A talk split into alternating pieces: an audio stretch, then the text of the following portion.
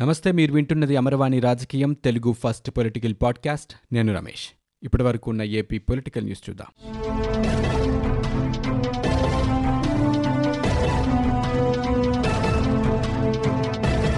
ఏపీలో కరోనా కేసులు తగ్గుముఖం పడుతున్నాయి. ఒక్కరోజు వ్యవధిలో యాభై ఆరు వేల నూట నలభై ఐదు నమూనాలను పరీక్షించగా నాలుగు వేల రెండు వందల యాభై ఆరు మందికి కరోనా నిర్ధారణ అయింది. దీంతో రాష్ట్ర వ్యాప్తంగా కోవిడ్ సోకిన వారి సంఖ్య ఏడు లక్షల ఇరవై మూడు వేల ఐదు వందల పన్నెండుకు చేరుకుంది. ఈ మేరకు రాష్ట్ర వైద్య ఆరోగ్య శాఖ బులెటిన్ విడుదల చేసింది. ఇరవై నాలుగు గంటల వ్యవధిలో ముప్పై ఎనిమిది మంది కరోనాతో చికిత్స పొందుతూ మృతి చెందారు. కృష్ణా జిల్లాలో ఏడుగురు చిత్తూరులో కడపలో ఐదుగురు గుంటూరు జిల్లాలో విశాఖపట్నంలో నలుగురు తూర్పుగోదావరిలో ముగ్గురు గుంటూరు నెల్లూరు ప్రకాశం జిల్లాలో ఇద్దరేసి చొప్పున అలాగే శ్రీకాకుళం విజయనగరం జిల్లాలో ఒకరు చొప్పున మరణించారు. దీంతో రాష్ట్రంలో ఇప్పటివరకు కరోనాతో మరణించిన వారి సంఖ్య ఆరు వేల పంతొమ్మిదికి చేరుకుంది. ఇక ఒక్క రోజులోనే ఏడు వేల ఐదు వందల యాభై ఎనిమిది మంది కరోనా నుంచి పూర్తిగా కోలుకున్నారు. ఇప్పటివరకు అరవై ఒక్క లక్షల యాభై వేల మూడు వందల యాభై ఒక్క మంది నమూనాలను పరీక్షించినట్లు అధికారులు తాజాగా విడుదల చేసిన బులెటిన్లో పేర్కొన్నారు. ప్రజా ప్రతినిధులపై కేసుల సత్వర విచారణకు కార్యాచరణ రూపొందించాలన్న సుప్రీంకోర్టు ఆదేశాల మేరకు వివిధ హైకోర్టులు అందుకు రంగం సిద్ధం చేశాయి. దీనిని అమికస్ క్యూరీ విజయ్ హన్సారియా సుప్రీంకోర్టుకు సమర్పించారు.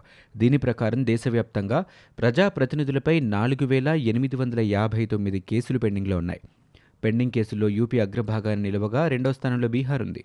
ఇక ఆంధ్రప్రదేశ్లో నూట ముప్పై రెండు తెలంగాణలో నూట నలభై మూడు కేసులు పెండింగ్లో ఉన్నాయి. ఏపీలో పెండింగ్లో ఉన్న కేసుల్లో పది సెషన్స్ కోర్టులో ఉండగా మరో నూట ఇరవై రెండు కేసులు మ్యాజిస్ట్రేట్ స్థాయి కోర్టులో ఉన్నాయి. ప్రతి జిల్లాలో ఒక మేజిస్ట్రేట్ కోర్టును ప్రత్యేక కోర్టుగా గుర్తిస్తామని ఏపీ హైకోర్టు తమ కార్యాచరణ ప్రణాళికలో తెలిపింది. ఇక సెషన్స్ స్థాయి ప్రత్యేక కోర్టులను విశాఖ కడపలో ఏర్పాట్లు చేయనున్నట్లు వెల్లడించింది. ప్రత్యేక కోర్టుల్లో ప్రజా ప్రతినిధులపై నమోదైన కేసుల విచారణపై ఏపీ హైకోర్టు స్పష్టత కోరింది. ప్రాధాన్యతా క్రమంలో విచారించాలా లేదా సాధారణ విచారణ అనే అంశంపై స్పష్టత ఇవ్వాలని కోరింది. మరోవైపు పెండింగ్లో ఉన్న కేసుల్లో హైదరాబాద్ ప్రత్యేక కోర్టులో నూట పద్దెనిమిది మరో ఇరవై ఐదు కేసులు సీబీఐ సహా ఇతర కోర్టుల్లో ఉన్నట్లు సుప్రీంకు సమర్పించిన నివేదికలో తెలిపింది. కరీంనగర్ మహబూబ్ నగర్లో ప్రత్యేక కోర్టుల ఏర్పాటును తెలంగాణ హైకోర్టు కూడా ప్రతిపాదించింది. ఇక కేసుల పురోగతిపై నివేదిక సమర్పించేలా కేంద్రాన్ని ఆదేశించాలని అందరూ కోరుతున్నారు. సిబిఐ ఈడీ ఇతర కేంద్ర దర్యాప్తు సంస్థల్లోని కేసుల పురోగతిపై నివేదిక అందించాలని ఎంపీ ఎమ్మెల్యేల కేసుల విచారణతో పాటు దర్యాప్తును కూడా హైకోర్టు పర్యవేక్షించాలని సూచించారు. సాక్షుల సంరక్షణ చట్టం రెండు వేల పద్దెనిమిదిని ప్రత్యేక కోర్టులు అమలు చేసేలా ఆదేశాలివ్వాలని సూచించారు. రాష్ట్ర ప్రభుత్వాలు నోడల్ ప్రాసిక్యూషన్ అధికారులను ప్రత్యేక పబ్లిక్ ప్రాసిక్యూటర్స్ను నియమించాలని విన్నవించారు. కేసుల విచారణ వేగవంతానికి వీరంతా సహకరించాలన్నారు. సాక్షుల విచారణకు ప్రత్యేక కోర్టులో భద్రతమైన గది ఏర్పాటుకు చర్యలు తీసుకోవాలని అమికస్ క్యూరీ ఈ సందర్భంగా సూచించారు. పోలీసుల ఉదాసీనత వల్లే ఏపీలో రాజ్యాంగ ఉల్లంఘనలు జరుగుతున్నాయని టీడీపీ అధినేత చంద్రబాబు ధ్వజమెత్తారు. అధికార పార్టీతో పోలీసులు కుమ్మక్కై బాధితులకు జరిగే అన్యాయం పట్ల సీతకన్ను వేస్తున్నారని ఆయన ఆరోపించారు. ఈ మేరకు డీజీపీ గౌతమ్ సవాంగ్కు మూడు పేజీల లేఖ రాశారు. రాజకీయ ఒత్తిళ్ళకు లొంగకుండా పోలీసులు నిష్పక్షపాతంగా విధులు నిర్వర్తించాలని సూచించారు. ప్రజల ప్రాథమిక హక్కులను శాంతి భద్రతలను కాపాడాల్సిన బాధ్యత పోలీసులదేనని డీజీపీ గౌతమ్ సవాంగ్కు రాసిన లేఖలో చంద్రబాబు స్పష్టం చేశారు. ఇక రాష్ట్రంలో జరుగుతున్న అప్రజాస్వామిక ఘటనల్ని డీజీపీ దృష్టికి తీసుకువచ్చి చర్యలు తీసుకోవాలని కోరడం ప్రతిపక్ష నేతగా తన బాధ్యత అని చంద్రబాబు తన లేఖలో పేర్కొన్నారు. రాష్ట్రంలో వాక్ స్వాతంత్రం భావ వ్యక్తీకరణ స్వేచ్ఛపై వరుస దాడులు జరుగుతున్నాయని ఆయన మండిపడ్డారు. ప్రభుత్వ ప్రజా వ్యతిరేక విధానాలపై ప్రశ్నించే వారిపై అక్రమ అరెస్టులు హింసాత్మక దాడులు ఆస్తుల ధ్వంసం వంటి సంఘటనలు చోటు చేసుకుంటున్నాయని లేఖలో ఆయన ధ్వజమెత్తారు. రాజమండ్రిలో తన కుమార్తెను అధికార పార్టీకి చెందిన వ్యక్తి వేధిస్తున్నాడని సత్తారనే వ్యక్తి ఫిర్యాదు చేస్తే నిందితుడిపై కేసు ఉపసంహరించుకోవాలని పోలీసులు బెదిరించారని అన్నారు. ఒత్తిడిని తట్టుకోలేక ఎస్పీ కార్యాలయం ఎదుటే సత్తార్ ఆత్మహత్యకు ప్రయత్నించారని ఆరోపించారు. అలాగే టీడీపీ అధికార ప్రతినిధి పట్టాభి ఇంటి బయట కారును దుండగులు ధ్వంసం చేశారని సమీపంలోనే పోలీస్ పికెట్ ఉన్నప్పటికీ ఈ దాడిలో చాలామంది పాల్గొన్నారని చంద్రబాబు దుయ్యబట్టారు. ఇక ప్రభుత్వానికి వ్యతిరేకంగా పట్టాభి మాట్లాడకుండా గొంతు నొక్కాలనే ఈ దుశ్చర్యకు పాల్పడ్డారని ఆక్షేపించారు. పార్టీ నేతలపై ఈ తరహా గొలుసుకట్టు దాడులు గతంలో కూడా జరిగాయన్నారు. బడుగు బలహీన వర్గాలు మహిళలు జర్నలిస్టులపై కూడా వరుస దాడులు కొనసాగుతున్నాయని ఆగ్రహం వ్యక్తం చేశారు. వరుస శిరోముండనాల ఘటనలతో పాటు ప్రార్థనా మందిరాలు దేవాలయాలపై కుట్రపూరితంగా దాడులు జరుగుతున్నాయని ఆయన లేఖలో వివరించారు. ఈ పరిస్థితుల్లో ప్రభుత్వం ప్రజలను కాపాడే ప్రయత్నం చేయకపోగా ప్రశ్నించే వారి ఆస్తుల్ని అర్ధరాత్రి కూల్చడమే పనిగా పెట్టుకుందని మండిపడ్డారు. రాష్ట్రంలో పెరిగిపోతున్న నేరాలకు అడ్డుకట్ట వేసి ప్రజల హక్కులను కాపాడడం అత్యవసరమని చంద్రబాబు లేఖలో పేర్కొన్నారు. ఎన్సీఆర్బీ నివేదిక ప్రకారం దేశంలో ఏ రాష్ట్రంలో లేని విధంగా ఏపీ పోలీసులపై అత్యధిక వ్యక్తిగత కేసులు నమోదయ్యాయని విమర్శించారు. ఇక దేశవ్యాప్తంగా పోలీసులపై నాలుగు వేల అరవై ఎనిమిది కేసులు నమోదైతే అందులో నలభై ఒక్క శాతం ఏపీలోనే ఉన్నాయన్నారు. చట్టాన్ని సక్రమంగా అమలు చేయలేకపోయారని డీజీపీకి రాసిన లేఖలో చంద్రబాబు విమర్శించారు. ఇప్పటికైనా రాజకీయ ఒత్తిళ్ళకు తలొగ్గకుండా నిష్పక్షపాతంగా విధులు నిర్వర్తించాలని ఆయన కోరారు. ఏపీ సీఎం జగన్ ఢిల్లీ చేరుకున్నారు. తొలుత కడప నుంచి గన్నవరం చేరుకున్న ఆయన అక్కడి నుంచి నేరుగా ఢిల్లీ వచ్చారు. ఈ రాత్రికి జన్పథ్లోని తన నివాసంలో జగన్ బస చేసి రేపు ఉదయం పది గంటల నలభై నిమిషాలకు ప్రధాని మోదీతో సమావేశమవుతారు. విభజన చట్టం ప్రకారం రాష్ట్రానికి రావాల్సిన నిధులు పోలవరం పెండింగ్ నిధులు రాజధానుల వ్యవహారం తాజా రాజకీయ పరిస్థితులపై ప్రధానితో ఆయన చర్చించే అవకాశం ఉంది. ఇక రేపటి నుంచి నదీ జలాల అంశంపై జరిగే అపెక్స్ కౌన్సిల్ వర్చువల్ భేటీలో కూడా సీఎం జగన్ పాల్గొంటారు.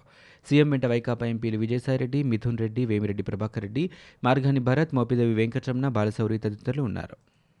కృష్ణా జలాల్లో మన రాష్ట్రానికి రావాల్సిన న్యాయబద్ధమైన వాటానే కోరుదామని ముఖ్యమంత్రి జగన్మోహన్ రెడ్డి జలవనరుల శాఖకు సూచించారు.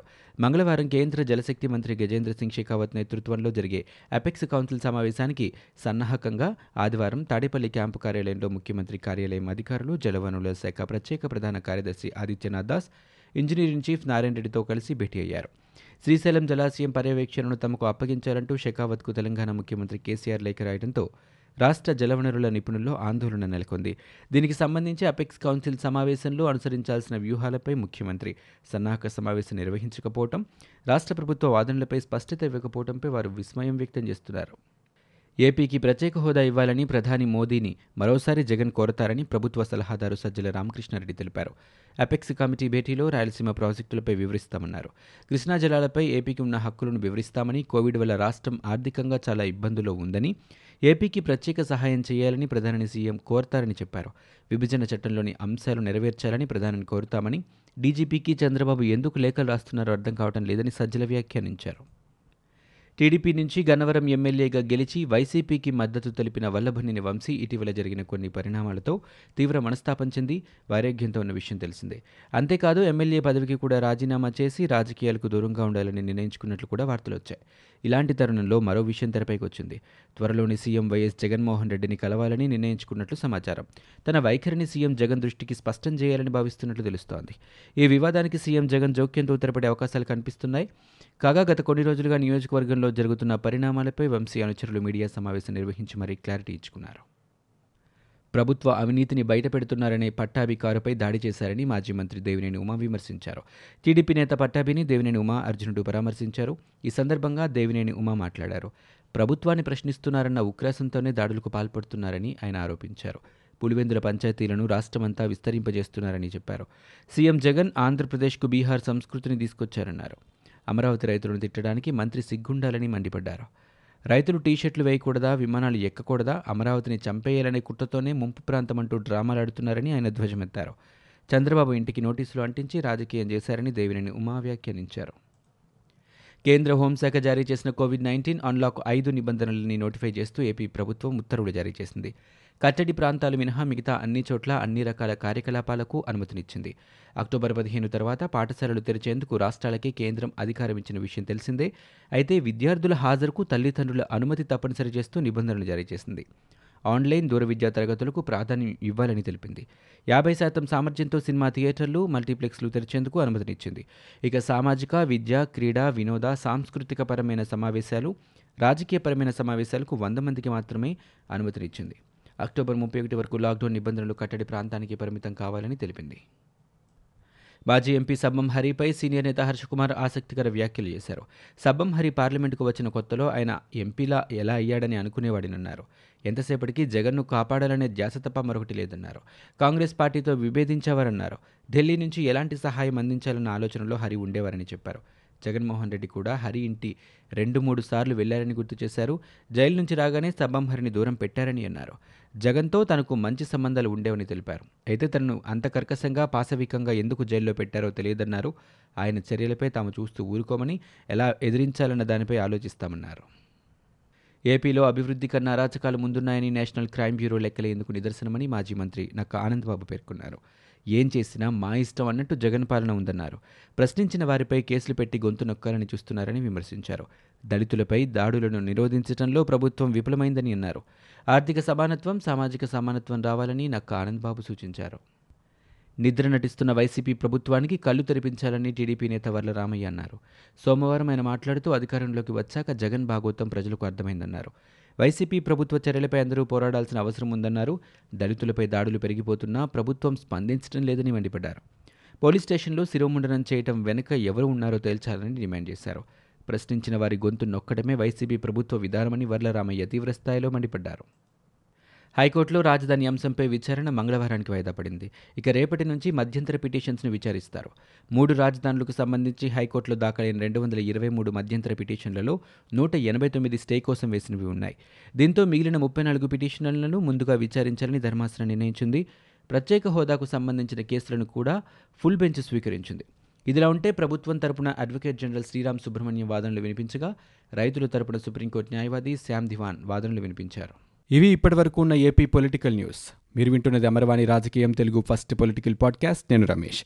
For more details visit WWW dot Amarvani dot in we're also available on Google podcast Spotify iTunes and Apple podcast